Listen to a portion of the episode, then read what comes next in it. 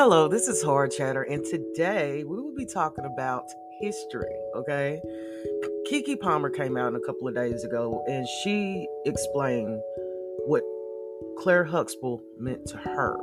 Okay, and she thought Claire was a little stuck up, and she didn't think she spoke her mind like she should have. Okay, Claire Huxtable was the only female well, I'm sorry, the only mother on television at that time that I actually looked up to.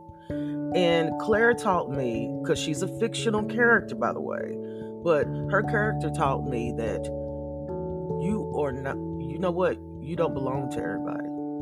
You don't sit at everybody's table. You don't do what everybody does. And I admire that, and I still admire that.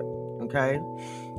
And since we are talking about Claire Huxtable, don't forget about Dominique Deveraux.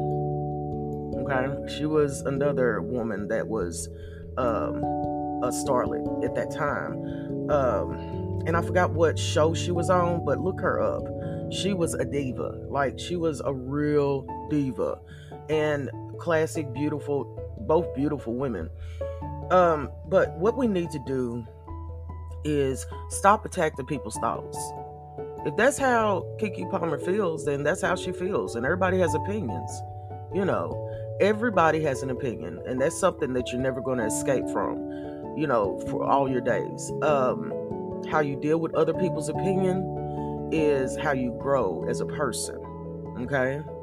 I don't think Keke said anything bad about her. I think Keke was just saying what her interpretation of her was, of Claire was. And we have to keep in mind Claire Huxtable is a fictional character, but it was a very important character because she taught and she showed other young black girls how to act as a parent. And that will never be taken away from her. Okay? Now you know you know the Huxtables, but you know Bill has been in some crap he's a stain on that show that won't go away. And he's mainly the reason why many companies don't want to promote that show anymore as far as reruns. So, yeah, she's going to be brought up in topics, she's going to be brought up in discussions. But I think that we have to be mature enough to listen to what other people have to say or how other people feel about other people and ju- just take it as that just take it as that, people. Okay?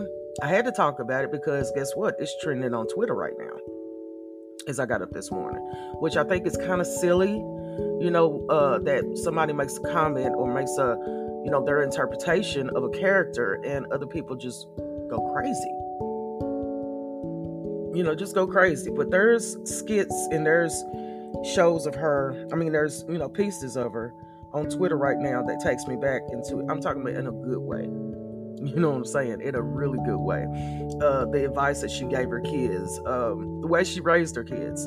Um, it's something that I think the world really needs right now. She was, to me, and I mean, I'm just speaking for myself, she was a great interpretation of what a black mother is supposed to be. And that's all I have for her.